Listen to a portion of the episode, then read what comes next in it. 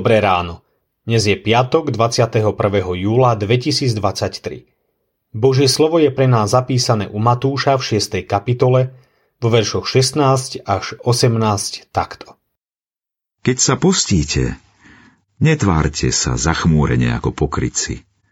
Tí zanedbávajú svoj výzor, aby bolo ľuďom zjavné, že sa postia. Amen, hovorím vám.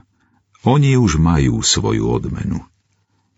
Keď sa však ty postíš, natri si hlavu olejom a tvár si umy, aby nie ľudia videli, že sa postíš, ale tvoj otec, ktorý je v skrytosti. A tvoj otec, ktorý vidí aj to, čo je v skrytosti, ti odplatí. Aké veľké kroky robíš? dvadsiateho prvého júla v roku devätnásť šesťdesiatdeväť americký astronaut Neil Armstrong ako prvý človek kročil na povrch Mesiaca. Zachovali sa jeho pamätné slová. Je to malý krok pre človeka, ale veľký krok pre ľudstvo.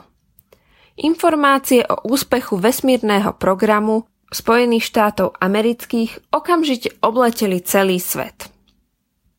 Po almužne a modlitbe prichádza v šiestej kapitole Matúšovho Evanielia tretia poloha, či prejav zbožnosti, pôst. Evanjelický teológ Jiří Mrázek hovorí, pôst má podľa kázne nahore zostať medzi človekom a Bohom, skrytý pred ľuďmi.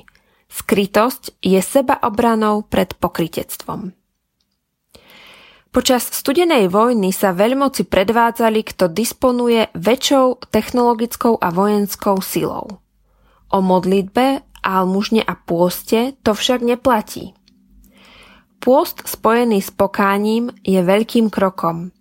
Je veľkým krokom v duchovnom živote a duchovnom raste človeka. Je to krok, kedy môžeme zostúpiť na dno svojich možností, aby sme spoznali Božie možnosti. Ak ich využijeme, pravdepodobne sa zmení mapa nášho života. Skúsime to? Ježišu, ďakujem ti, že si nás povolal k intímnemu vzťahu. Odpusť nám, že aj z pôstu sme urobili skôr divadlo bez vzťahu.